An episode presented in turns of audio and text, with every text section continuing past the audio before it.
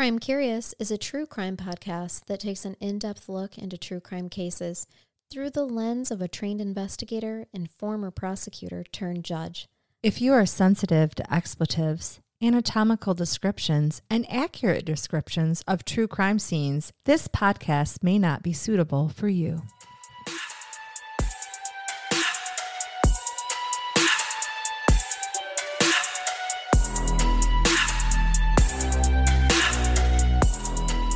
Welcome to Crime Curious. I'm Charnel. And I'm Megan. And oh my God, Megan, we've got to do our voodoo. Oh my gosh. And we I- definitely didn't do it the last one. Are you getting it? I am. We've got to do our voodoo, she says, to get things started off. I got the sack. I got the sack. I got my bones. I can shake my bones. Okay. I don't know why I have to do a little tune every time that I shake. Whoops, that I shake those bones, but it Being friends with you is like a musical. Maybe Sweeney Like Toddish, but high, high school musical meets Sweeney Todd. oh my god, it so freaking is. I'm sorry. or you go into accents, or Oh, I'd love me a good Uh, accent. yes, you yes. do. No, you don't. You love you a bad accent. Yeah, right, right, right. Let's be fair. Thank you, because that is so true. True story. The other day, I accidentally answered the phone. no. Uh huh. Completely in a southern accent. And then I had to just roll with it for the rest of the time. I was talking to someone that I don't have to talk to on a regular basis. they were helping me clear up something on my explanation of benefits for my um Oh my it- god. and I uh, for whatever reason I answered the phone and was just like Hello. I, I no I said how y'all doing oh, you were southern. and I was like wait why I could pull that off. why did I do that? I did. I didn't even say hello. How y'all doing? And then she's like, "Oh, I'm good. Is this Charlotte? Well, it sure is." Oh, for and I'm like, "What the fuck am I doing?" And the whole time, I started sweating. It was, it was the dumbest thing ever. And I hang up, and my husband was like, "What, was that?" I said, "I, I don't know." I developed a southern accent. but they fixed my my issue on my insurance, and he was like, "Don't ever." Do that again. like I'm embarrassed. I listened to by you for 10 minutes and I don't know if I love you For- anymore. yeah, yeah, exactly. Like I'm terrified. So eh, Yeah. it's all right. No, I highly suggest you take on the southern accent later at night, and I bet he wouldn't fucking care at Oh, he wouldn't because when we were in Nashville, he was enamored with this one singer, and he's like, "Doesn't she just have a great accent?" I was like, "You know, it's fake, right? Because it really wasn't that good. She was from Vermont. It was not. So you know what? Southern You need to accent. tell him that that accent on the phone was an involuntary response to him finding southern accents attractive. right. I, And you yes. you were just exuding it for him. It was a pheromone. It was a pheromone That's response, A chemistry occurred. and it affected my tongue. It did. It really did. Sorry, all you from the south. We're oh. gonna butcher your accents. We now. are. We are. Oh God. And actually our case today is horrific and it's but it's from South Africa. And I will not attempt that accent. Okay. We have a lot of South African um, listeners I- and they write us a lot. I love talking to them. In South Africa, they are into their true crime. Yeah, they really are. And this was actually suggested a long time ago, and I just wanted to make sure that I got it correct. So it took me a little while to put it all together. But this is from, um, I believe, Nix, listener Nix sent it. That's who she is. They, they, I should say, they are on Facebook um, when they were writing. So. Thank, I know you sent this case a suggestion a long time ago, but here we are. This is the case, the South African case of the Springs House of Horrors. Ooh. It's not too long ago. It happened in 2014. And the name of the perpetrators and most of the victims are not public because the most of the victims are still minors. Wow. So it is still they still need protection, you know, Okay. obviously, because this was one of the worst cases of abuse and neglect that South Africa had seen. You're bringing By me a 2000 child and- abuse case. Of course I am. That's how we met, my love. I know. You like to remind me. this case exactly is going to resonate for like some of our first early on cases that we had together as a matter of fact Fantastic. I love when you give me PTSD. Makes me happy. it's our pillow talk it yeah, really where's is. my beer? Why am I only drinking water? i know we only have water today We'll get to it later. yep um so i just i just wanted to tell you guys like right from the get-go i'm going to name people but but they're their fake names Okay, they're not it's not the real names. And so just don't come at me with, you know, oh you did poor research. No, for the sake of of the case, I'm going to have to use some sort of names so that you can follow the story, but it's not going to be their real names. And if it is their real name, I will let you know. Okay. If, if I if I give a real name here. I cannot wait for the review that says you totally got the name, name wrong and mispronounced it, and you can be like, "It's called a pseudonym, dickhead." Yes. Yes, that's exactly how I will respond as well. As you It's know. true. I've seen your responses. yes. Okay, so from the beginning, just so you know, the mom we're we're talking about a mom and a dad. This is abuse and, negle- and neglect case of minor children, and so for the mom and the dad, I'm just going to call them mother or father or mom and, or, and dad. All right. At the beginning, though, let me tell you how these two met, how they became to be. So it's 1996. The mom in this case was 16 years old. Her own father had died when she was 11, and her mother remarried. And actually, when she remarried, she abandoned her children. oh. Okay. So the mom in this case went to go live with her adult sister um, until she was 16. Well, when she was 16, she met a man, as they do. Uh, 16 is all kinds of hormones. Yes. Your and- and- body's and doing this- weird things. And this man would eventually become her husband and does become the father in this case Okay. that we're going to talk about. Okay. So this man was only 17 at the time. So, Oh, so they're only a year parents, apart. Yep. The parents in this case met when they were 16 and 17 years old. Um, at that time, the mom does drop out of school at 16 and she moves in with the dad and the dad's parents. Now, it is said that their relationship turned violent and unhappy very quickly. Uh, the father would often throw the mom over his lap. Now, they're teenagers, 16 and 17, and spank her like a child in a very violent way. I don't like that. Mm-mm. It makes me angry. As it should. Later, we find out during police interviews that the father also grew up in a violent home. He was sexually molested from a young age, and his parents were openly abusive to each other in front of him all of the time.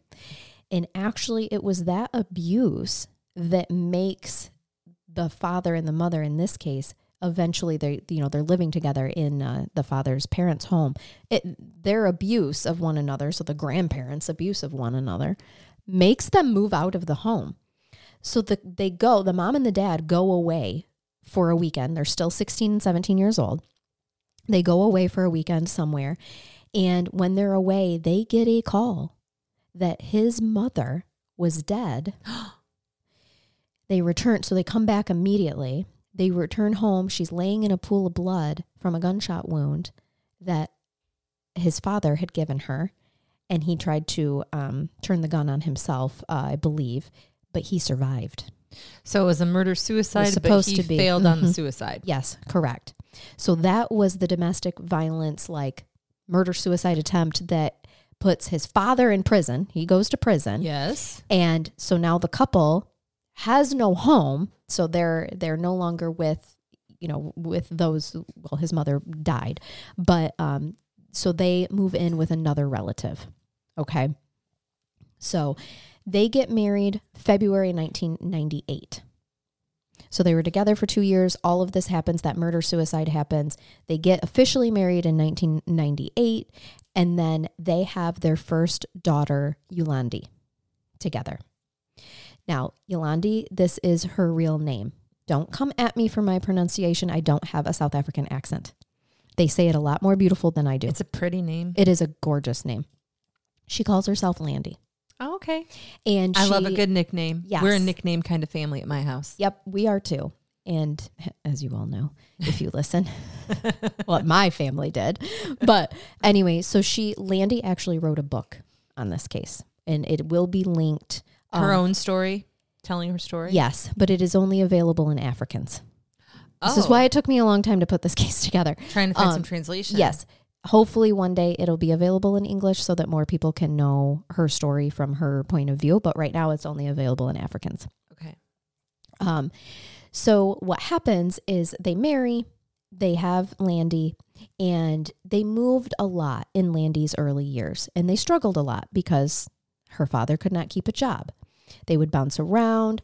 They did always seem to return return to like the East Rand area though. And um throughout her, I mean, we're going to find out this is just how this guy was, but even in Landy's early childhood years, he's the type of guy that is always was described as always bubbling beneath the surface.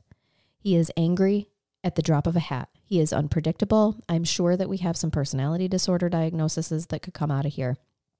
Um, but he is not entirely emotionally stable. When Landy was five, her brother was born. We're going to call him Pete for absolutely no reason other than the fact that I need to connect a name so you can keep, because there are five children. Okay. So you can keep them straight. So Pete is child number two. Pete is child number two. Landy was five when he was born. That's a pretty big stretch. There, yeah. in, in Yep. age gap there. Um, now their mother did have small affections for Pete. She did try to kind of play with him a little bit, but eventually she stops showing affection to Pete. She never really gave affection to Landy. She that Landy could ever remember. She was not a nurturing mother. She didn't have At a, all. a bond. No, no.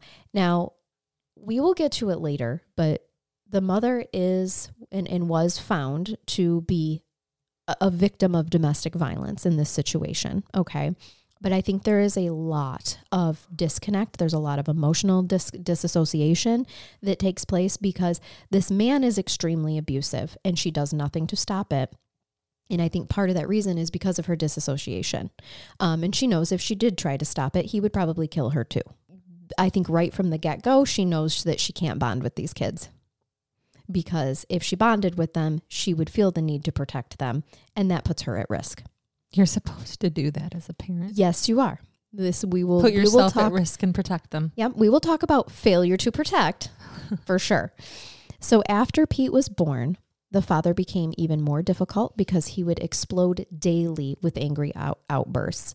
Um, Landy actually uses the word meek to describe her mother a lot, like a meek and mousy type of person. She was not helping during these angry outbursts at all. She certainly wasn't getting, you know, involved in stopping them. Uh, there was a ton of physical discipline, lots of domestic violence when these uh, two were little. Now, Landy did attend school until the third grade. She failed the third grade, and it was at that point in time that she never went back. And it was being reported to the education authorities that she was being homeschooled, but she was not. Landy actually ends up being the only child that comes out of this couple that can read and write. Oh, so she did have She- enough she- schooling yep. to teach herself, kind of the ba- Mhm. the rest. Yep. So she was was capable enough to do that. Landy's birth is also the only one that becomes registered. There's only record of Landy, um, not the others, and that is The rest are all how born at home. and never Um, reported. they w- they never filled out the paperwork to get the birth registered after they were Oh, delivered. okay. Mhm. and so that's how they skirt around the education authority Sure. afterwards if the state don't know you Mhm. exist, the state can't cite you. Yeah, yeah. What they would told Landy about why she wasn't going back to school was that the world was too dangerous. So they were going to keep her home to protect her from monsters, which of course to a third grader makes sense, right? My parents are just protecting me. Meanwhile, her dad is the literal monster. Fantastic. Yeah. I want to trap you here. When her brother Peter was three years old, she recalls that he was physically beaten anytime that he was within reach of her father. He would just get slaps in the face for absolute just for walking by his dad. Absolutely no reason for it whatsoever. I, I want to cry already. Does anybody ever seen this? Picked this three year old up and hugged him ever? No, no, he did not get. His mom tried in the beginning to have small affections, but no, there's not. There is. There's no physical comforting that happens outside of Landy. What we're going to see is Landy takes on the caretaking role. She's gonna become mom. She does. Yep. She remembered in her book once that her father um, didn't have a fork to eat his food with. And they were in the car. Okay. They were getting takeouts, something like that. And so in response to a restaurant worker not remembering his fork, he pulls the car, car over, beat both of the children, and then threw Peter out of the car and drove away. Peter had to run to jump into the back of the vehicle so his fa- father did not leave him. All over him not getting a fork when he could have just turned around and went back to the restaurant and asked for the fork. This is this is the type of emotional instability and, and anger that we are dealing with. In 2009, the mother gives birth to another child. So this has been quite some um, some years as well because Landy, if we're following along here, Landy was born in born in 1998. And then Peter would have born in, been born in like 2003 2003. because Landy was five. And so now it's 2009. And the mother gives birth to another child, a daughter that we're going to call Lee. And then shortly after that, we're talking less than a year apart, she gives birth to another daughter who we will call Anne. Okay. All right. So there's big gaps in these kids, and then all of a sudden. Lee and Anne are Irish twins. They're They are. like nine months, Yes. 12 months apart. Yep.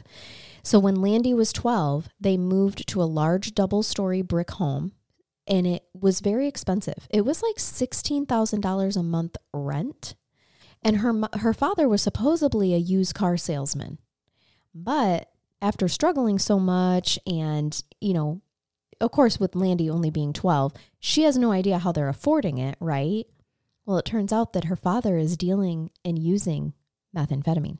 Oh, he's a drug dealer. Yeah, posing as a used car salesman. I'm kind of impressed that somebody who's a methamphetamine addict is able to sell enough product to afford that kind of lifestyle. I don't usually see that with methamphetamine when you're a user also. Right, right. Well, what surprised me is that he was using and selling. But here's here's the thing. It was a very large home. It had a lot of rooms. They rented them out. He was an oh, entrepreneur, Oh, I Megan. see. He was a landlord. Yeah, which becomes a, a horrible situation. Yeah, he's probably We'll got his own to. clientele in there, right? You're uh, renting it out to the people buying your product, and Well, for sure. And also there are sex workers that are renting it out for their sex oh. work and things get oh, yep, thank you. in there. Also, an interesting fact he starts using steroids because he's going to the gym excessively. Of course, when you're hopped up on methamphetamines. You got nothing else to do. Yeah. I got to work out. I'm going to clean my out. house. I'm going to change the oil. yes, yeah. Cleaning the house, no, not Oh, something okay. he ever did. We'll find out these kids lived in squalor.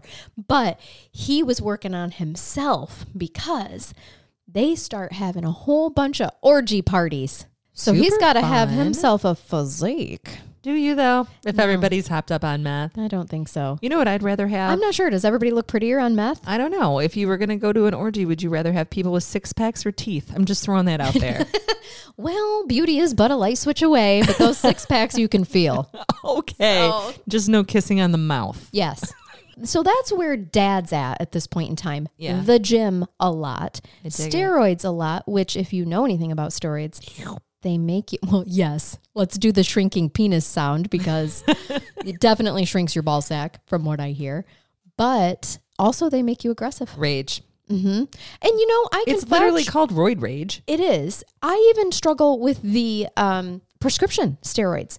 I am irritable. I am mean. I just went through a week of having to take two different steroids and I was a bitch the whole entire time. Yeah, they do Ask affect your one of the listeners that wrote us a really rude email and I wrote a rude email back. It was roid that rage. was the roid rage.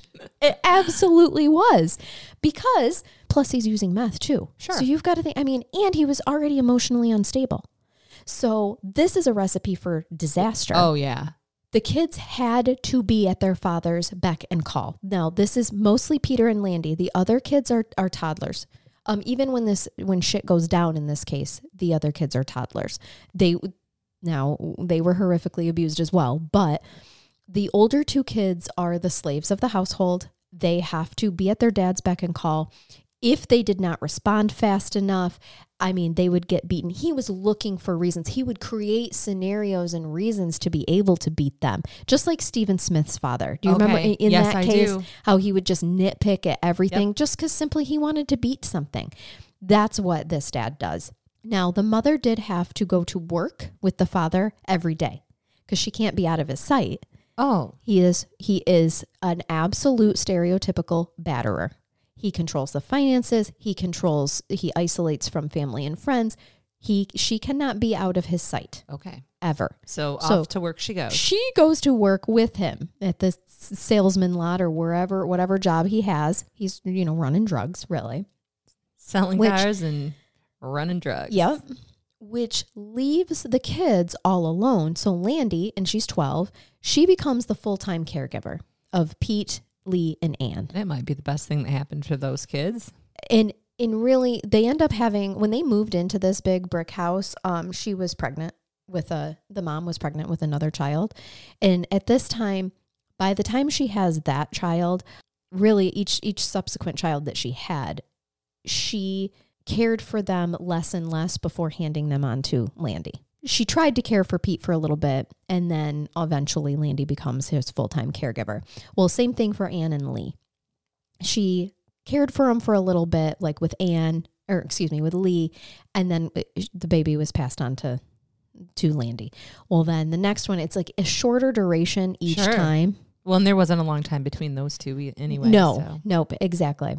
Landy literally raised these children as her own, taught them everything.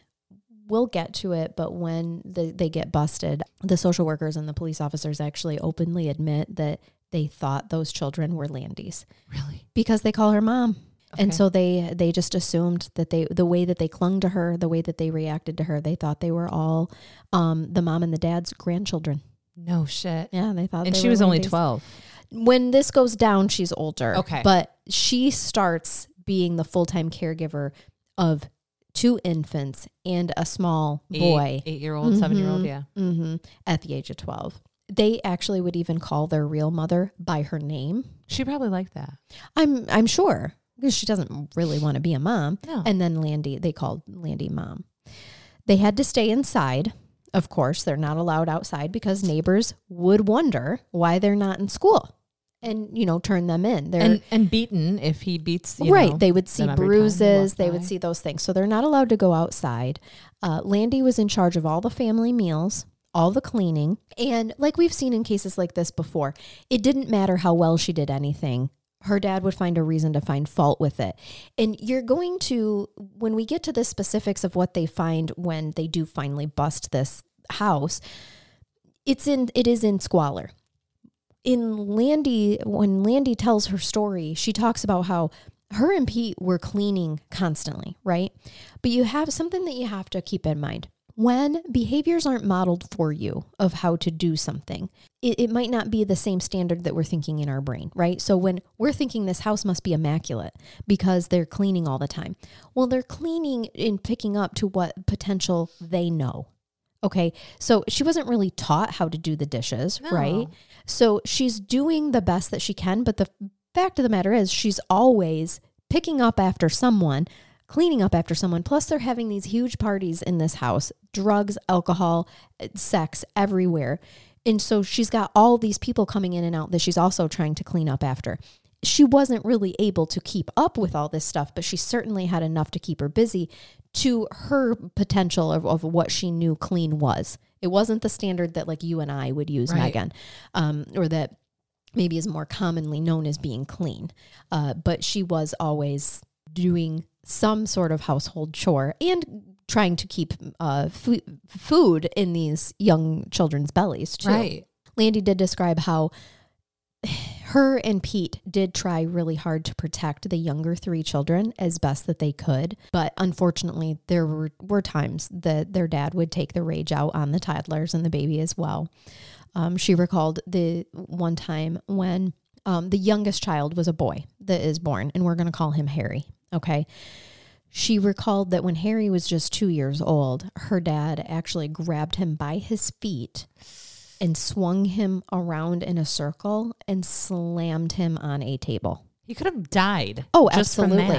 Yep. The other the other young toddlers, Lee and Anne, um, she recalled that they would be drug up the stairs and down the stairs by their hair. And there were a couple of times where they were just kicked in the face while they were walking by their dad for absolutely no reason. As he is doing all of this and he's doing all of his drug running and his drugs that he's using as well, he's becoming paranoid. What? Yep. So he installs 37 cameras throughout the house so that the children are watched day and night. He would come home, demand that Landy remove his shoes, and then he would watch and check the cameras for anything that he considered wrongdoing on their part. If he felt that the older children were sitting down too long, that he found them on the camera sitting down too long, they would get a beating for for it. Did they disappear from the camera too long? Does that mean they went outside? They would be beaten again for, you know, for that. He would then spend his time on the weekends checking the camera footage again to make sure that he didn't miss anything that he could potentially harm them for, beat them It for. needs a fucking life. hmm So when the family would visit, because this often comes up in child abuse cases like this, like Why how didn't does the anyone family- know? Mhm, mhm. When the family would visit or others would come around, he would play the role of the perfect, loving, doting father, even going as far as taking them outside and like playing catch with them. No shit. Did they even know how to Mhm. do that? I highly doubt it. As the ball hits you right in the face because Right, no one's ever played. No one's taught you to with you catch a ball. hmm Well, I'm sure Landy had, you know, uh, not in the yard, Oh, well, but true. on the in, on the uh, inside. So let's talk about the tenants a little bit. The tenants, they were not your regular kind of tenants. There, I there was one, at least one, that was a sex worker. She didn't actually live there. That's not where she lived. She just rented the room out for her work. Well, yeah. Landy You was take in, that shit home with you. right, right. Got to keep that separate. Take it to the house where there's small children instead. Yes, Landy had to clean the room before Oh God. and after. No, Charnel. Yes, I'm sorry to say. Awful. They were also told whenever they had like the big orgy parties, they were always told that they needed to stay in their room. They didn't want their a lot of their friends knowing that they even had children, so they weren't allowed, you know, to be out of their room. Well, one time Landy was hungry and she wanted to go downstairs and sneak a slice of bread. So she she goes downstairs and she sees her mom and a friend running naked around the living room while like chasing each other while men watched and they were very, very these kids as we often see in these cases too were extremely aware of the strange sexual relationship that their parents had Okay. unfortunately Yeah, they become hyper aware. They know. Well, the parents Yep. parents don't hide it. no no It's not like they had boundaries anyway. we do know you know her, her mom does later report that she was repeatedly raped by the father I believe it. Um, yep. And because he was of the opinion that he is a man and sex is his right as a man from any woman that he wanted it from at any time. yeah, we see this all the We do. time. Yep.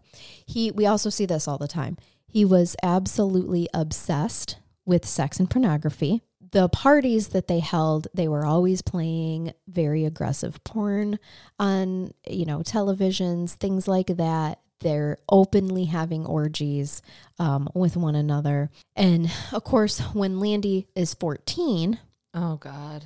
she is no longer forced to stay upstairs during these parties.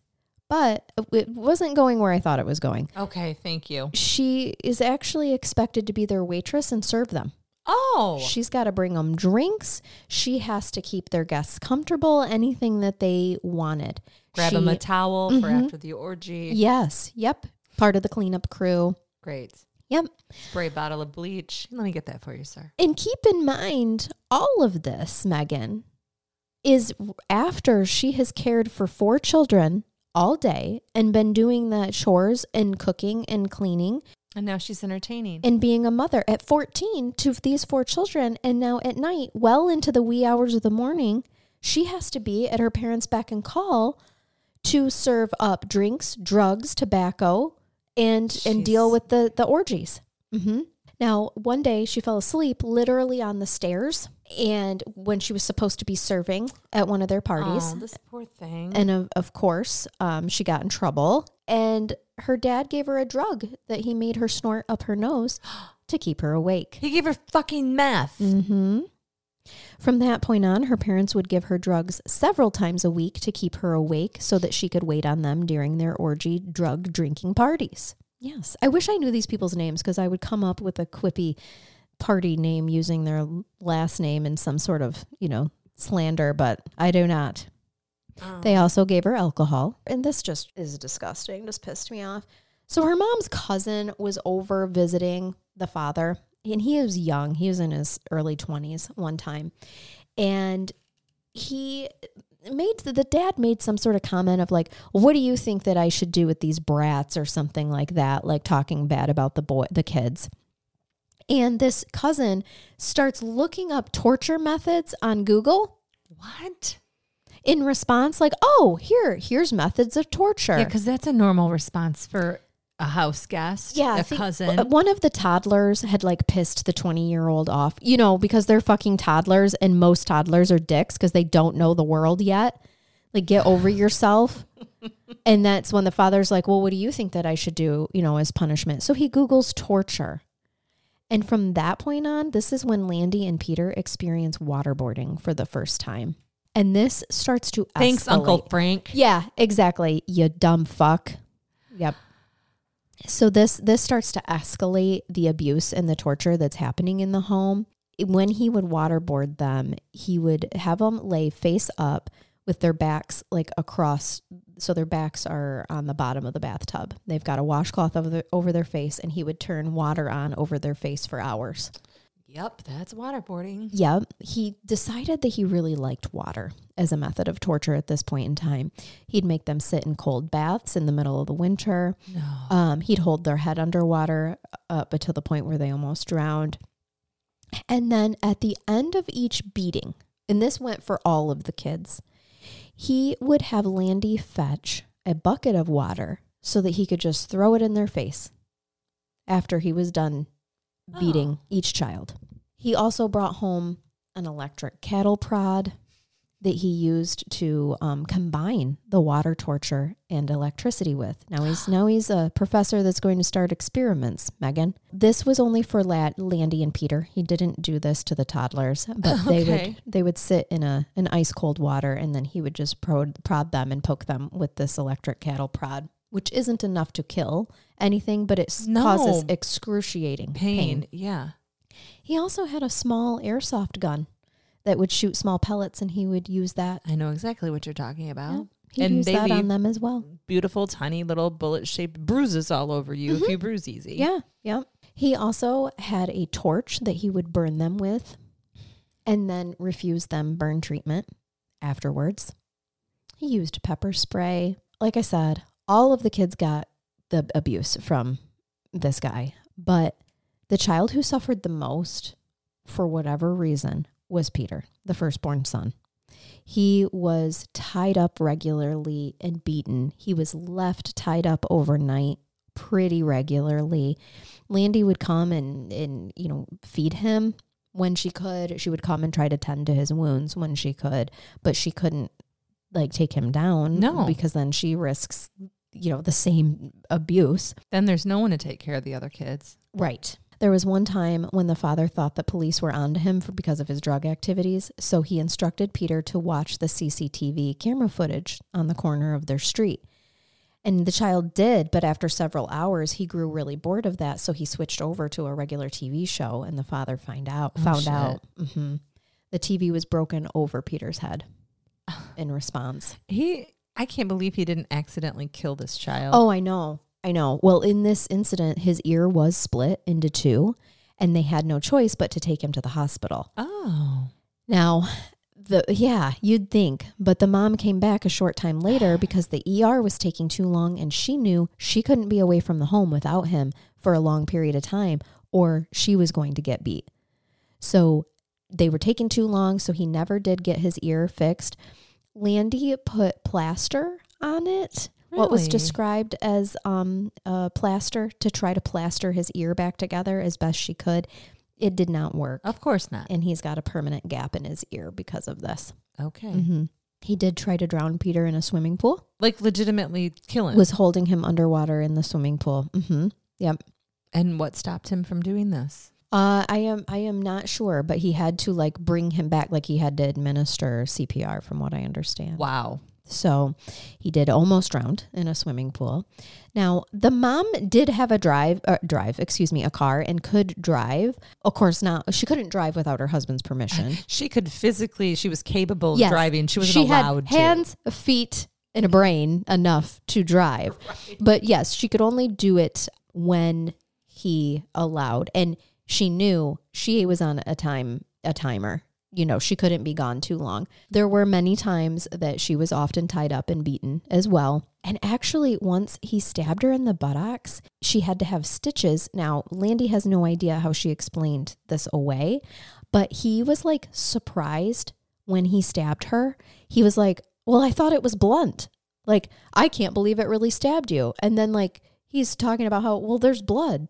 Yeah, that's what happens when you fucking stab someone. So he he just had not even like he, of course he had no remorse, but he just like acted surprised that when you chase someone with a knife and put it into their body that it causes harm apparently. There was another time that he, um, the father, had actually beat the mother with what was described as, as a snooker cue. The hell's a, a snooker cue? Yeah, I was picturing it like a pool cue, um, a stick, a pool stick. I wonder if is that what snooker is? So he beat her with a snooker cue, and a piece of wood broke off in her cheek, and they couldn't get it out. So he had to take her to the hospital. Yes, snooker is like our like what we would call similar pool. to pool. Mm-hmm. So it's a you know a pool stick essentially. Landy was given hand me downs from her mom. So obvi- as a young girl, she's dressed in very provocative clothing because her father told her mother what he was what she was allowed to wear, and it was all very very sexually um, oriented, I very just keep waiting for you to go provocative. there with me, but like I'm I'm waiting for it. I'll just keep going. We'll we'll get we'll get some places. Well, it does help with her waitressing waitressing activities, right? He wants her to come and wait on all of the orgy participants, and she can look, you know. and they're probably going to come and buy more drugs. well, yeah. Um, of course, none of the money that he made using drugs was ever given to his kids. I, right now, I think we, that goes without saying, I right? I think we knew that. Um, he would leave a small amount of money on the table for Landy to buy supplies, but she mostly needed them for diapers and formula. So there really was not enough food left over for groceries. Not only that, but she doesn't have a way of getting them. She can't go to the store. She's not allowed to leave the fucking house. So I will say this though: the parents did always have nice new clothing, and he Oh. liked to eat out Well, a people lot. could see them. He loved fast food, so he ate out plenty. Landy did what she could to make pasta go a long way for them. Once in a while, they would get, you know, fast food out or whatnot. But if the dad got mad about anything, he would eat their food instead of giving them their Look, dinner. seriously, Mhm. he's so fucking petty. When the kids are eventually found, they do all have rotted teeth uh, because of their poor diet and because they were so emaciated.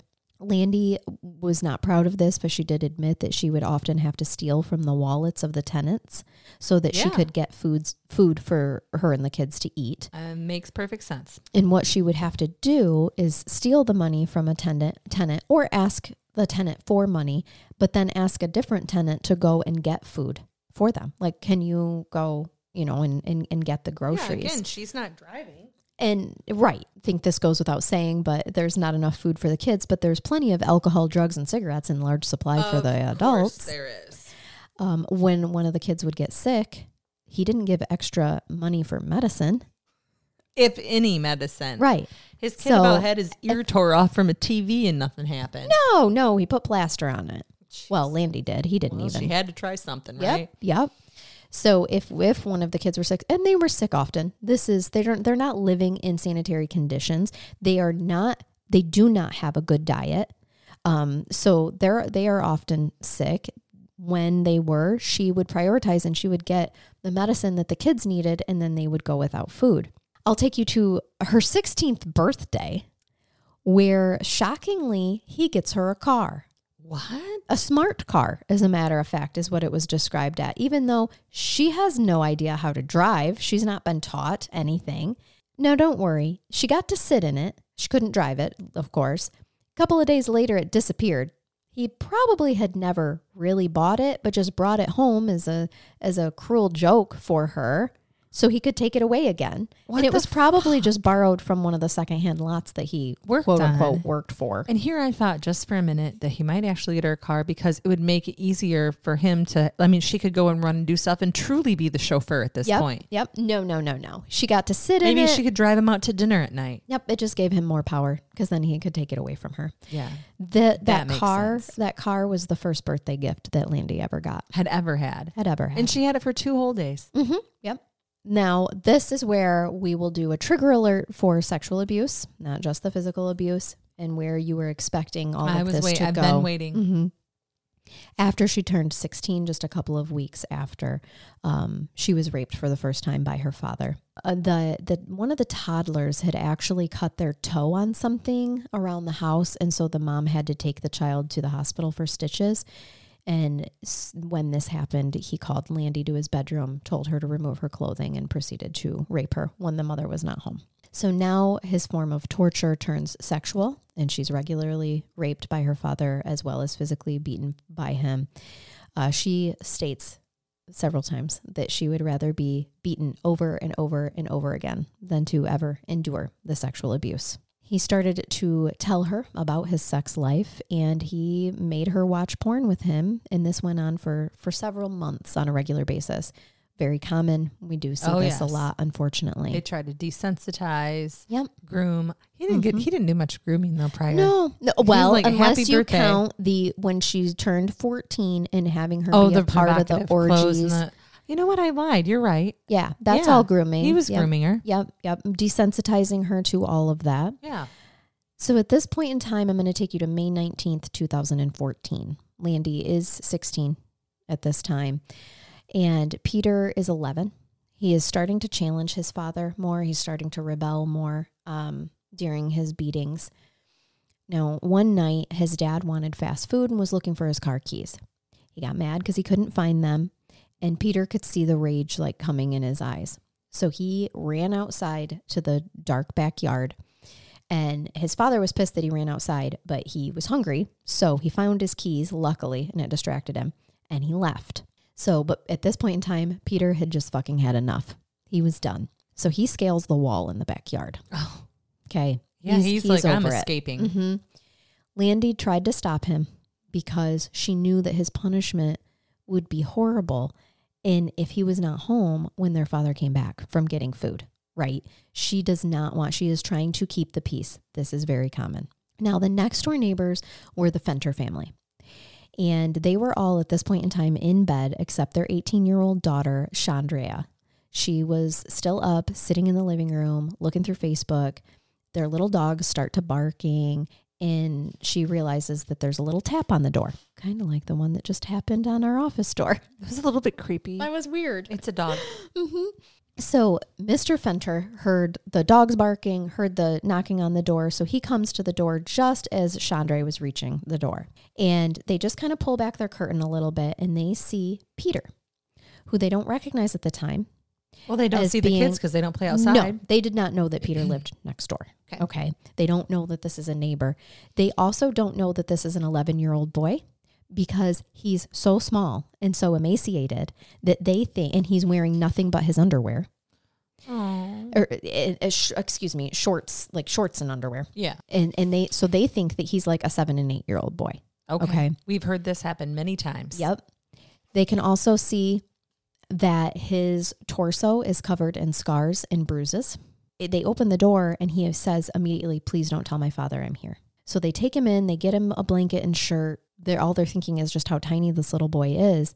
And Chandrea, Chandrea actually realizes he's not shivering from being cold. He's shivering from fear. And he is saying to them, If my father finds me, he will kill me. And that's all that he would say, Megan. He would not tell them anything else, just if my father finds me, he will kill me. They don't know what to do. Mrs. Fenter is is now awake and has joined the family in the living room. They've only met their next door neighbors once. They had no idea that they had children. No, they've hidden them Right. They recalled that she was pregnant when they moved in. and then never saw a baby. Right. And they never, and, and at this point in time, that child is two.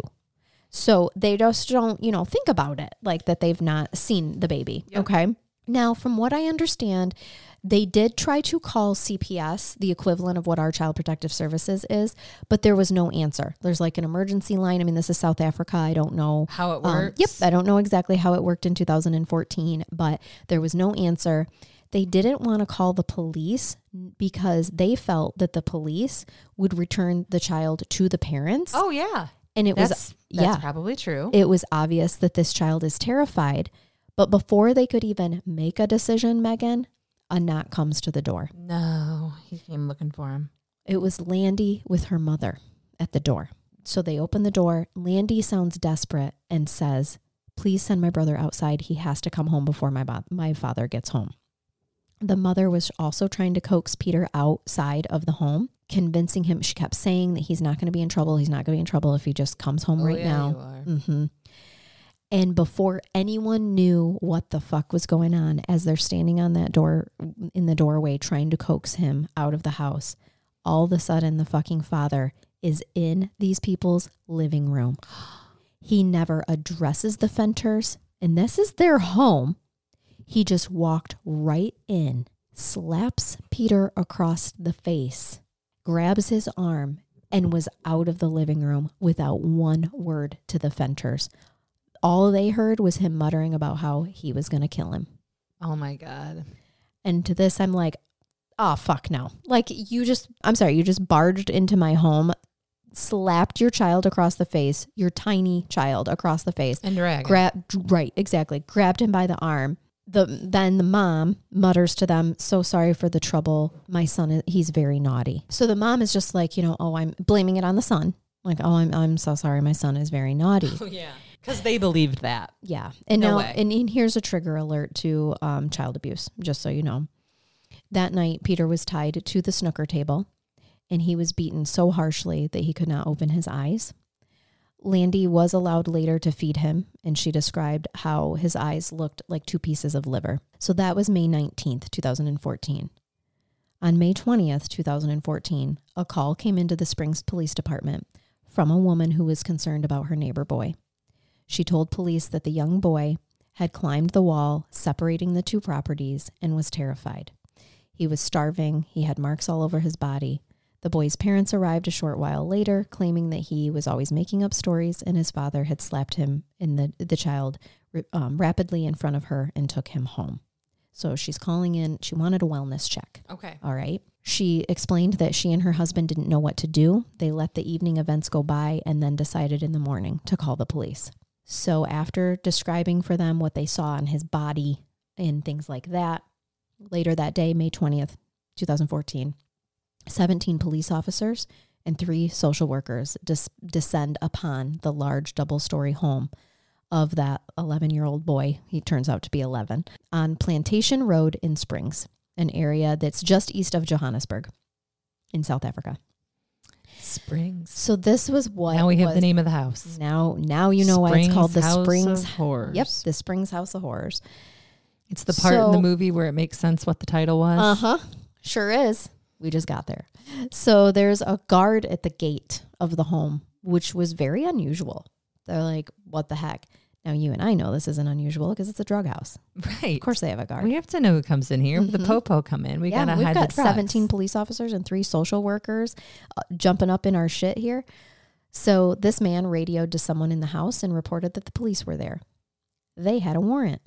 So they didn't need to wait for the nicety, niceties, but they did. They're Oh. they're trying to get con, you know Okay. some uh, cooperation right from the get go. That plays well with others that I wish that I had as a human. A very frail, it was described as a frail, stick figured looking blonde woman opens the door, motions for them to come into the house. This is the mother. Okay. So they get to the house that day and they can see pretty immediately that they need to remove these children. All right. Four children were removed from the house that day. They left Landy. There were three toddlers under the age of five and a 16 year old girl. The 11 year old boy who had escaped the neighbors the night before was missing. Oh fuck. The social worker destri- described the state of the house as smelling really bad of old cigarette smoke and mold. There were The the, sex. Y- right, exactly, and uh, moldy cum for fuck's sake.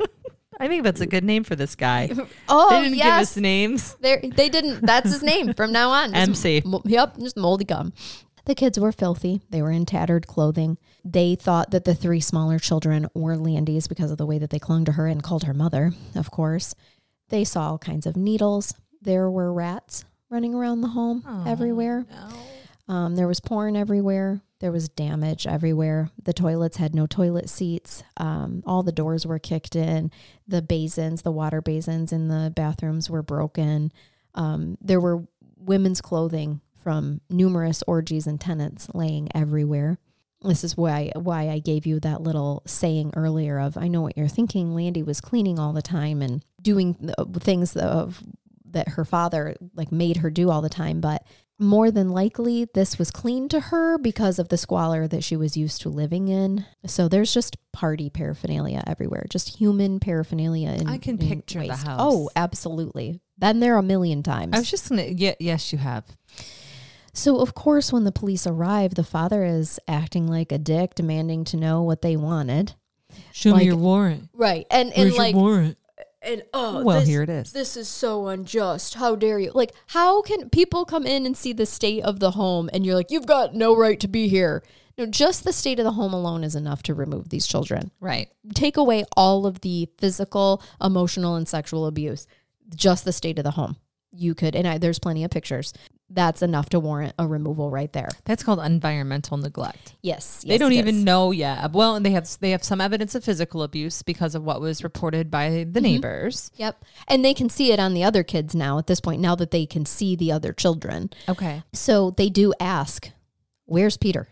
Where's this young boy? They that they know exists because then this is how the neighbors called this in. We're here because of Peter. Mhm. Yep. Father claimed he ran away. He didn't run away. He didn't, and I'm not going to leave you in suspense Okay. with it because I just feel like that's cruel It to do to our because it- listeners and to you, and you've been traumatized enough. I just And need so- to know. Tell me. when in truth when he heard when it was radioed by his his meat man um, at the gates that the police were there he untied peter from the snooker table dunked him in the pool to wash away the blood and then hid him in the ceiling of a room in one of the tenants rooms Okay, he didn't kill him. he did not Thank you. This is where I was thought it was going, and No, so I just I know. needed to know. I know. That's why I, I'm not gonna. I'm not gonna leave you in that that way. We don't need unnecessary drama here. It's dramatic enough. okay, I can take my hands off my, my boobs. now. Right, your comfort breasts. your husband's, if he's listening, he's like, "Those are my comfort breasts. Stop it." Um, so he actually, truth be told, the uh, moldy cum tried to hide in the ceiling as well. Oh, he tried Peter. to hide with Peter. Yep, sure did, but but he couldn't fit. It was all those steroids and muscles, must be. My God, I like a Like how it man all who's, comes around. who's so thick that he can't fit in my ceiling. You ceiling. can't hide in a ceiling, ceiling tile. Yeah. And he knew that his wife was going to rat him out. So Isn't that fantastic? tried to fucking hide. I This mean, you- big tough guy tries to hide in a fucking ceiling. Um, so the house was searched. They did not find Peter in the ceiling. Really? Mm-mm. So the mother tells the investigators that she was homeschooling all the kids. Of course, she couldn't produce any documents to prove this. Seen that before? Um, they also could could see that none of the children could read or write. Right. Okay. The father had then, when they left, father takes Peter out of the ceiling and takes him to a relative's home in one of the free states and told the relatives that the boy was in trouble for fighting in school and needed to stay with them because the the boy's eyes literally do look like liver. yeah, he was. So he's got to explain that away. He's got two. Like, he's been punched. hmm He was fighting. He's being naughty. So he, we need him to stay with you. Okay. The parents continue to tell the police that they don't know where Peter was, that he was a runaway. And they even opened a missing persons case for him. How nice of them. Yeah. Within a week, Moldy Cum, the father, is arrested. And then the mother shortly after. This is after they're able to do their inter- their forensic interviews with Landy and seeing the state of everything. Okay. At this point in time, when they arrest the mom and the dad, they assume Peter's dead. They've heard enough from Landy and from the neighbor describing what they saw on Sure. Peter and how Landy described how Peter last she knew, he was tied up on a snooker table Right.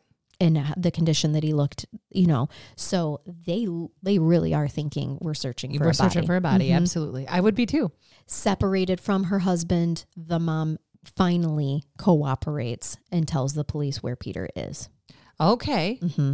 He did have a few days to heal, But even with that, The black eyes. the police, oh, they're shocked in the state that they find this boy, Okay. even after he had been able to heal for a few days from being concealed. So You don't ch- heal fast when you're malnourished either. So that's exactly right. if you Yep. kept your kid healthy while you were beating the shit out of him, maybe you Mhm. would have healed better. Yep. The charges against the father were numerous. They included charges of rape for Landy. Oh, she disclosed. She did. Yep. Good I- girl. attempted murder of Peter, obstruction of justice. They had five child abuse charges, five charges of neglect because there's five children. Remember, uh, breaking the schools act. They charged him with that. Showing pornography to a minor and distribution of meth. The mother was charged with child abuse, neglect, and defeating the ends of justice. Because Obstruction. Yep. Yep, that's what. Yep, they call it defeating the ends of, but it's I- for us, it's It obstruction. sounds Mhm. so much better than obstruction of Mhm. justice. defeating the ends of justice. I like it. Rolls off the tongue nicely. Nice job with your naming of your statute, South Africa. Um, the mother was released on bail, but it was decided to not allow the father out on bond because the community wanted him dead, and they actually didn't release him on for bond his for his own protection. That's Oh. They He's a flight risk South- anyway. He was. He absolutely was, and he you know shouldn't have been allowed out on bond anyway. But the community was outraged. They just wanted 30 seconds with him. That's all it would have taken. Can I just throw a quick shout out to communities that are so enraged with a crime that's been committed in their uh, area that they're the reason that bond isn't granted? Yep. Well, there are were certain- protests outside of the court, not protests, just mobs of people outside of the courthouse, outside of the police station, and they were were shouting exactly what they would do to this man anytime that he was given an escort. hmm We consider a lot of things when we're setting bonds. As, as judges and attorneys make a lot of arguments about reasons for different levels of bonds. I have never had somebody argue that this person will not be safe in the public. And The, the defense attorney's like, could you just not give my client bond because he's not safe? Yeah, not safe to be. I'm not saying there hasn't been occasions where that might not be the case, but I've never Yeah. had anybody make that argument. hmm And it was true in this. I mean, they. This is shocking. This is five kids. I haven't given you details on purpose of the extent of the abuse. I have been just you giving sugar coated? You, This no, was you sugar coating for no. me? No, well, no. For the public, I know child abuse cases are hard for people. We're a little bit more desensitized. I'm completely desensitized. And so Landy's book g- gives much more detail. Sure. I have, I feel like, let you know these children were physically beaten on uh, to the nth degree on a regular basis. Um, Landy even testifies to how she could hear her toddler sister's head bouncing off from a stair step down painfully, slowly down I each can't stair as she was being drugged down it. I can't believe that they never accidentally killed one of these kids I know. I think it's a miracle. with this type of abuse. Mm-hmm. And do we know the lasting effects? Like are is there permanent damage to any of these children? Is there brain damage? Of course there's trauma. Please don't at me. I know that. Right, but There are significant delays, yes. okay. The kids were also, I wanted to, I did want to include this too. It was discovered from the jail that um, the father was sending people who could rat on him threatening letters, including his wife, who was going to turn state's witness. And then after receiving the letters saying that he would kill her, she testified. Um, she, she was no longer willing to testify against him, and she flipped on the state and refused to testify against him. Um Stockholm syndrome, battered woman syndrome. She is um, diagnosed with it later. Yeah, but she was a shitty mom bef- to Mhm. begin with. Mhm. I'm sorry. I would have charged her and prosecuted her to the fullest extent if she refused to cooperate. Yeah, they do. Uh, they do. Okay. They do. Yeah, they absolutely well, do. then I guess they did what Um, they could. I just, that's, she was released on bail for two thousand rand. I don't know what that is. I did Super not do good the with numbers and money. I know. Not. Yeah, she she did end up getting out on bail, but the kids were given to their aunt. They were not allowed to have contact with their mother or father, of Hey, course. at least there was an appropriate, I hope, family placement. Um, well, Oh, God. interesting that you say I that. Hate, I, I hate that I read your mind sometimes. I'm sorry. So they are given to their mother's sister for several months leading up to the trial. And it as it happens, um, it's reported that the aunt's husband was actually ends up sexually molesting Landy and his own stepdaughter. This I am not even shocked. I know. I know because know. we've seen this in cases Time and time and again. Mm-hmm. You find out that you're getting a vulnerable child in your home. He obviously was already a predator. Yeah, he and was took- already abusing the stepdaughter. Yeah, so he took it advantage. She just got a new victim put, and and his wife may not have ever even known about it. She did not. She absolutely did not. This man was charged appropriately. When in jail, he made an unsuccessful attempt at his own life and then he escaped and he's been on the run ever since. Oh, I'm super sorry that he was unsuccessful. Yeah, and now he's eh, he's still has He's not at been- large. He is. He is still at large. Yes. Fantastic. What's his name? Child sexual predator at large in the South African area. yeah, no kidding. Then sadly, the aunt who did not know that this was happening to Landy She did loses not know. placement of Well, Landy. and she didn't know it was happening to her daughter as well. Okay. The kids were removed from her. temporarily. Well, she passed away from heart disease.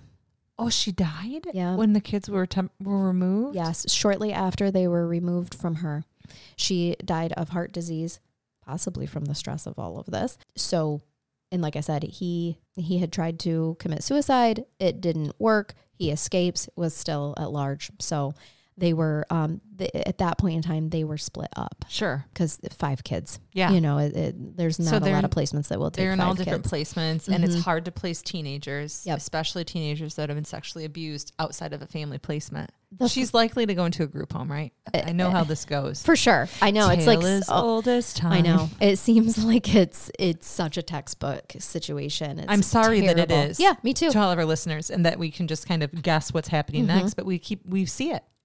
All of the time. The, I, I will say too that um, Landy's father tried to commit suicide unsuccessfully in prison as well.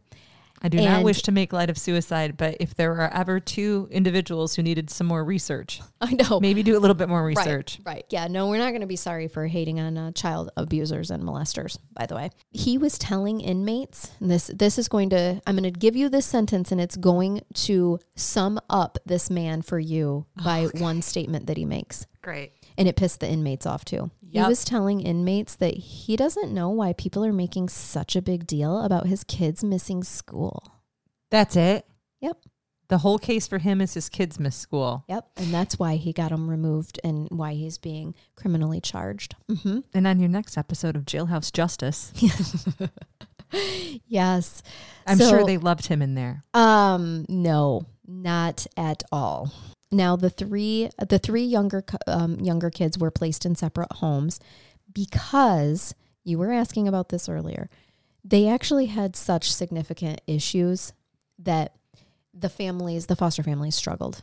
Yeah. Um, these children have not, they're feral. Okay. They haven't, they have had trauma on top of trauma on top of trauma and never any nurturing or guidance. They've only right? known being beaten Mhm. other than by their big sister anger. who tried. Yep, exactly. Anger, all of those things. So they end up in children's children's homes as well because their issues were too great for a foster family to to take on. So sad. Peter also went through several homes before being placed in a special education center that had living quarters because he was significantly delayed. Now, Landy has struggled as well. At first, she described how she was really mad at her brother for causing all of this because, you know, she didn't she didn't understand because she had issues at her first foster placement and it reinforced this for her that this was all her her brother's fault because at least at home they like knew what to expect, right? And they didn't have to deal with strangers and that's all they had ever known. Kids, Um, victims of abuse, are often resistant to get out of their situation. They Mm-hmm. are not all happy to be removed. Absolutely. Neither domestic violence victims. That's why they recant or refuse to testify often against their spouses or or abusers. Of all of the children that I've removed in my life in my line of work, I had one 14 year old boy tell me thank you. And he wore a shirt at his um, trial that said, I love my investigator. Was that my trial? Mhm. Yeah. And so I know that out of all of them, there was only one who was ever glad to be removed from the situation. This is this is very at least at the time. hmm what right right. I'm sure she's happy now that she was removed from that situation. Well, let me tell you about this. So she gets moved to different foster homes and and uh, as you had indicated, you know, uh, placements, centers, things like that. But she does get placed with a foster family that she bonds with. And this changes her Everything. entire perspective. All you need is one person, guys. Yep. One stable person in as an adult when you're a child, and it resiliency. It builds it. Yep. Changes your life. Yep. And it did for Landy. After this, after she clicks and bonds with this foster family and really gets to see what a family, a real family is like, she realizes how terrible her living situation really was.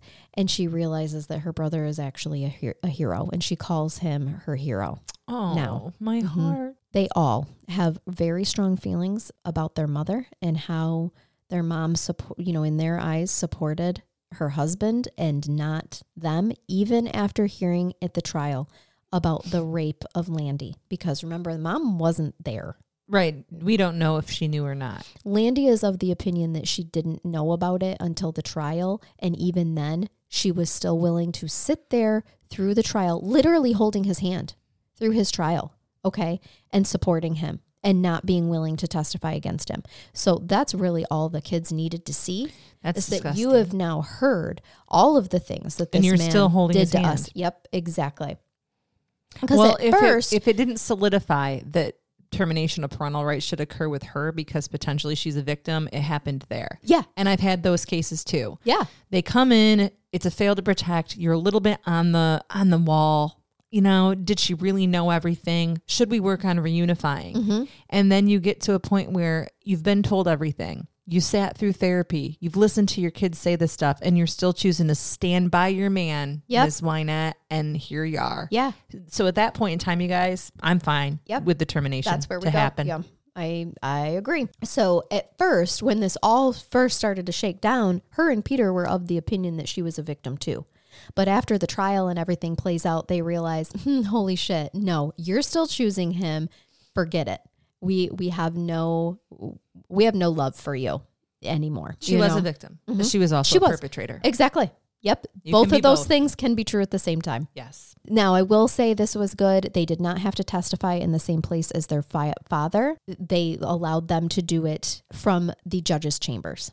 Okay. So, All but right, like so on they- closed circuit television. Yes, so they did remotely? not have to sit in the same room as their dad and and testify. That is becoming more common. It- I'm assuming there, like here, it would require a special motion for like accommodations, but I can see where in that type of a case, as a judge, I'm very careful about that. People have a right to um, so- confrontation to confront the person who's their accuser.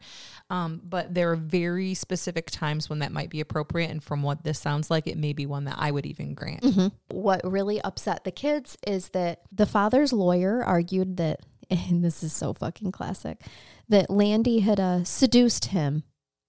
And that he didn't actually think that Landy was his real daughter anyway, so that's why he did it. Oh, fuck. You know, Uh-huh. um, as a pros- former prosecutor, when that becomes the defense, when it becomes apparent, I feel like I've already won Oh, absolutely. because I would I knew exactly how to combat those. I mean, this is just fantastic. Yep. Be- you know why? Because no jurors sitting, none of them are going to ever think that it's okay for their own child to seduce them into engaging in sexual activity unless they're a pedophile. And that's You what just they're made the best to defense. say. Yes, that's what you're you're trying to Or, say I mean, that yeah, that a- not defense, lack of defense. Right. You're trying to say that any man is susceptible to his 16 year old daughter being able to seduce him? Those right? No, Who those jurors are sitting there to- going, nope, nope. no way. This I cannot relate to this. nope, Yeah. exactly. Now, the son, in terms of what he did to Peter, his defense uh, was that He Peter, was a shit. No. Peter's a little shit. No. Peter asked to be tied up. Oh, And the only time that he hit Peter was in self defense because, you know, little Peter, who was emaciated and people couldn't tell he was 11 years old, was going to beat up a steroid jacked up, moldy, come 40 some year old man. I'm sorry. Did he take the stand himself and say these things? he did not testify Okay. for himself. So the defense attorneys, these were the defenses that mm-hmm. they had come up with, Yep. probably with Peter, because you want to consult them. And so this is where they were going with their cross examination of the children and other witnesses. Yes. When Peter heard this, he became so enraged that he started screaming at the facilitator to tell his father to stop lying. Oh. I know. I know. This, I mean, that really, Really, really hurt him. The other thing is, too, the mom put the blame on Peter and just said he was a very naughty boy and, and he made him beat him. He he made him time. He made him. Oh my God, man! You're down. just dropping everything. It wasn't Yes. the dicks this time. It was a water bottle. yeah. Um. Okay. Yep. Yep. That he was so naughty that it, it made him have to be beaten. Okay. Yeah. Just okay. I'm. uh, uh, former, so there's again no defense. Nope, former prosecutor here sitting there going, "This case just keeps getting better for me if this is what we're going with." Perfect segue because I'm going to tell you what the father was found guilty of. Oh, I'm I am anxiously awaiting. He's found guilty of the abuse and rape of his oldest daughter, the attempted murder of his son, obstruction of justice relating to the initial on site search, five charges of child abuse, five counts of child neglect, two charges of breaking the Schools Act because two kids were under school age still. Yes. Okay. Showing pornographic material to his underage daughter and using and distributing crystal methamphetamine. The mother was found guilty during her trial of child abuse, or excuse me, child neglect, but not a, abuse, as it was determined that she really did not abuse the children, like take part in physically abusing the child children. No, she- it was failure to protect. Okay. or provide with basic needs. Yes. Yep. So, and they believe that any part that she did take eh, take in, you know, in terms of like not intervening, intervening, excuse me, and um, complacency, was done under duress. All of the I kids. mean, we we did hear that there were times that it- oh, she, was tied up. Yep, she was physically beaten. She had to Mhm. be back at a certain amount of time. He made her come to work with him. She Right. took the kids to the hospital and then had to hurry back. And okay, I'm, I'll buy. I'll buy it for sake of the argument. The kids all wrote very powerful victim impact statements that were read in court. Some of Peter, quote, I hate him so much I would kill him if I could. I wish there were people in jail that would hurt him. I wish there was someone who would have a blowtorch There are Peter. for sure, who would have a blowtorch, who would hit him, who would shock him. I sometimes see the scars that he gave me and I hate him. I don't want to be his son. I wish I could get another surname. I want to hug him. I know. So He's so angry. Peter had a lot of has a lot of anger. I think that's healthy and workable.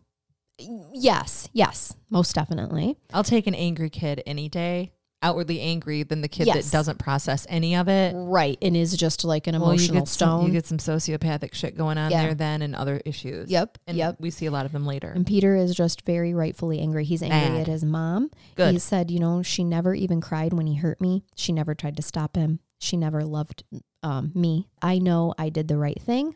I think he would have killed me. yes, You're absolutely right, Peter. yes. I think he absolutely would Peter, have to. you that he wouldn't siblings- have stopped. No. he never. None of this ever would have stopped until he was stopped. Nope. I don't even think killing a child would have stopped him. He would have just taken the remainder of his rage out on the other four children. Well, and if he was l- lucky enough that it would have been one of the younger ones that accidentally died first, you know, like swinging them around by their ankles and you know into a table or a chair, whatever it was, um, they weren't registered. So it could have been a long time before he was even found out. Absolutely, just buried in the backyard. Landy was the only one who uh-huh. had a registered birth uh-huh. certificate. Yep. So even Pe- Peter didn't as well either. So it would have been fine if he was the one to go, in, in parents' opinion. Landy's victim impact statement talked about how she would try to keep the younger kids out of sight, hoping that it would mean if they were out of sight, they were out of his mind. She talked about how he hit Peter all the time, how they all got hit with PVC pipes, canes, her younger sister being drugged down the steps by her hair. She put all of this in her victim impact statement, saying, I remember the sound of her head hitting every step on the way down, and how Peter was hung from the rafters to be beaten. And she said that so much happened that I can't even remember it all. About her mother, she simply said that she was there for all of it and she never tried to stop it. Both Peter and Landy asked for the judge to give prison time for their parents, of course. Um, psychologists did testify about the evaluations that they did on the father for the pre-sentencing hearing, and they said that he had a lack of insight in the extent into the extent and consequences of his crimes, such to such an extreme extent that they had never even seen it this extreme and this bad before. Like this guy has such a bad disconnect. It's because of that statement that I told you before, where he says, "I don't know why they're making such a big deal about my kids missing school." That's what the psychologists are testifying Dude, about. I can see this. They're like, this he- kid, his dad killed his mom, shot and killed her, right? Mm, yes. And and, he was and, 17. and tried to kill himself but wasn't successful, right? So Yeah, he um he, he they destroyed him to start with. Yes. And the psychologists uh, say that he is a psychopath with this, and he is a significant threat to society. And they also uh, classified him as a sadist. Oh yeah, Mm-hmm. From, for psychological evaluations of the mother, they um, di- diagnosed her as suffering from battered woman syndrome and Stockholm uh, Stockholm s- syndrome. Excuse me, I don't know why I'm having a hard time stumbling with, over these words. with Stockholm. which is why um, she could not intervene when her children were being abused. Now, the sentencing after all of that, the father was sentenced to 35 years in prison. Okay, The mother was sentenced to five years for not providing basic care despite her syndromes. Father claims that he'll be filing appeals and on his convic- convictions because he's denying it all, he's denying what all? all of it. He didn't. No, he just his kids just missed school. Well, if his appeal is that he does not deserve 35 years for missing school, I feel like the judge will agree. Right, you're right. You're That's right, not why you're getting. you 35 are right, years. sir. You are accurate. Um, that's not what you were convicted of. Correct. And Yeah. that part you deserve. Yep. Have a good day. right. Have we're, the we're day. done here. I'm sorry. Have the day you deserve. Yes, whatever that may be. Uh, so in his he made a statement to the press that said, quote, I just want two minutes to tell my children that I am sorry. I love them and I will never give up on them. Fuck you, man. Uh-huh. I hurt them and I do not know why I did it. I was stupid and idiotic and I can't understand why I did it. End quote. The prison inmate uh, told one of the media outlets when they asked him when like so the prison inmate was like, "So why'd you keep your kids, you know, out of the school?" This asshole told the prison inmate, "You know, the world's an ugly place. I thought my wife was homeschooling them that entire time, and you know what? It my wife was actually the controlling one and the abusive Oh one." My God. Uh-huh. Yep. I His thought she was homeschooling him when you forced me to come to work with you, when you forced her to go to work with you. Right, right. Yep, yep. And his wife who stood by him on the trial, and then now he's going around and telling anybody that'll listen that he's in there for 35 years because his wife lied and she wasn't homeschooling them and she was the abusive and controlling one. About the educational neglect, the truancy. But that's remember only what part the of it. psychologist said. He has such a disconnect between his crimes and reality to the extent that they have never seen it this bad before. You molested your daughter. You tried to Mm-hmm. kill your son. You beat your small toddlers, sir, Yep. sir. Yeah, yeah. No, and he didn't do any of listened to it all get presented in front of him at Of trial, but that's still what he took out of it. Yep. Yep. That his wife wasn't homeschooling them and that she was the controlling one. Landy, I'll tell you a little bit about Landy. Okay. She she hopes to have children of her own and adopt Aw. children because she now understands how many kids there are that are in orphanages and, and in need.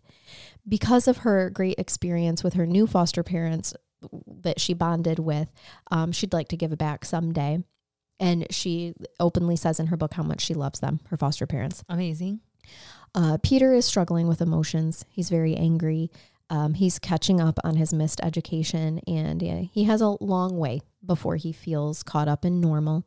The scars on his body are a constant reminder of what was done to him. So emotionally, he still has a long way to go. Uh, and like I said, Landy did write a book about this. It's only available in Afrikaans at this time. Hopefully, one day it gets uh, made available to English, and if it does, I will post it. And uh, and that is the Springs House of Horrors case. She's us. I know.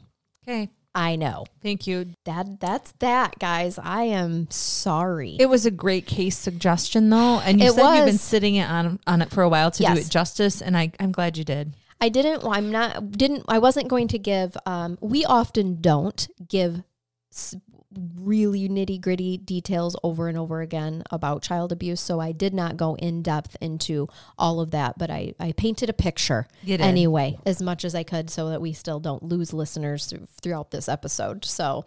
Is, You is a tough one, Will you please bathe me? Or I will bathe you. Shower me or this- sponge bathe me or whatever you're into today. all of it. Excellent. Let's let's first sponge bathe and then just full on shower. But okay. this was you bring sent the by. suds. what did you say earlier? Everything's better with bubbles. Everything's better with bubbles. I did say that. So uh, this was sent by a um, a listener as well. Man cuts off his own penis in sleep while dreaming that he was chopping meat. Oh my god. Oh, sir, you were chopping meat. Now that's Just a that's a nightmare. not a porterhouse. No, I mean, I it was a- shouldn't assume, I mean, it could have been a strip steak. It oh, this poor man. I did not mean to make light of his genitals. Oh God, I am so just- sorry. It wasn't just his penis, Megan. It was the twig and berries. yeah. He got the twig and berries. He all of it. Yeah. What um, the fuck was he drink? He was dr- he was high. Well, a man in Ghana has cut his own penis and scrotum off in his sleep while dreaming that he was chopping meat, waking up in horror before calling neighbors for help. Oh gosh. Why was he holding a knife in his sleep? Well, after dreaming about slaughtering a goat, the 47 year old woke up in shock after feeling sharp pains coming from his penis and scrotum. So, what I can understand, because the rest of this article is not in English, um, he apparently sleep. Just read it. Do your best. Oh God! I'm kidding. I des I de sit inside chair wheels, I doze off, so I de sleep, I dream, say I de cut meat, where they in front of me. Good job. Sounds right to Uh, me. So he was taken to a hospital for treatment. Um, they said he may need surgery. Thank you for that. I can't. I can't. It's a direct quote. I can't. I'm crying. They said he may need sur- surgery. I'm crossing my legs right now. oh, He may need surgery. Yeah, Really? His injuries weren't life threatening though, so that's good. It can be when you take all of that. I mean, there's some there's some significant arteries and veins and sh- shit. So I, I'm at a loss. I, I lost the ability to speak just now. He cut his entire penis and, And scrotum, scrotum off, off, and but they didn't. Sew, sc- did they sew it on? Was it savable? It doesn't say. The thing is, is that he He might need surgery. how he became that there's we're not really sure. He has no idea how he started sleeping like with a knife in his hand. Okay? And he actually called for help while still dreaming. It actually sounds like this man possibly sleepwalks, Megan. And does and has it because once he came fully full to Yeah, and I he am so realizes that he's sir. in intense pain, he's already on the phone he's got his with authorities. dick in his hand Oh, literally in one hand, the phone, phone in, the, other. Yeah, Um, yeah, that's terrible. This reminds me our, our one brain bath only episode, which only you Patreons are aware of, where we talked about sleep, um, dreaming, Yeah. things people say in sleepwalking, and you explained about how there's certain um, mental illnesses basically because of these sleep disorders. Disorders. Oh, he Mhm. think I think he had one. Yep.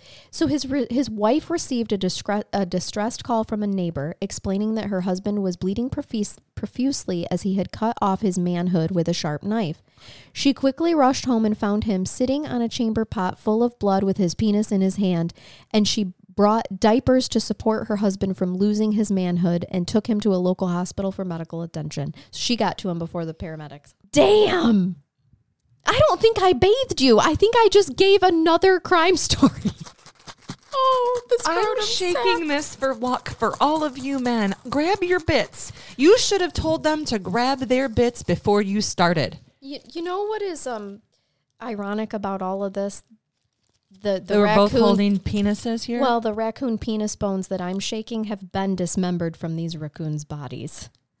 Oh, And I'd like to make a public service announcement. Whether you're stone cold sober, high, whatever you do, or drunk, men, do not sleep with a knife near you, okay? especially if you're at risk for sleep disorders. And where, if you mm-hmm. sleepwalk, I mm-hmm. highly suggest that you put child locks on your sharps drawers. yeah, And I that's think you should. I think you That's should all just I've got. just for the sake of your nuts and berries. Yeah. Yeah, I, nuts and berries. Those are the same thing. Twig Twigs and berries. berries. Sorry, Yeah. my brain is dead.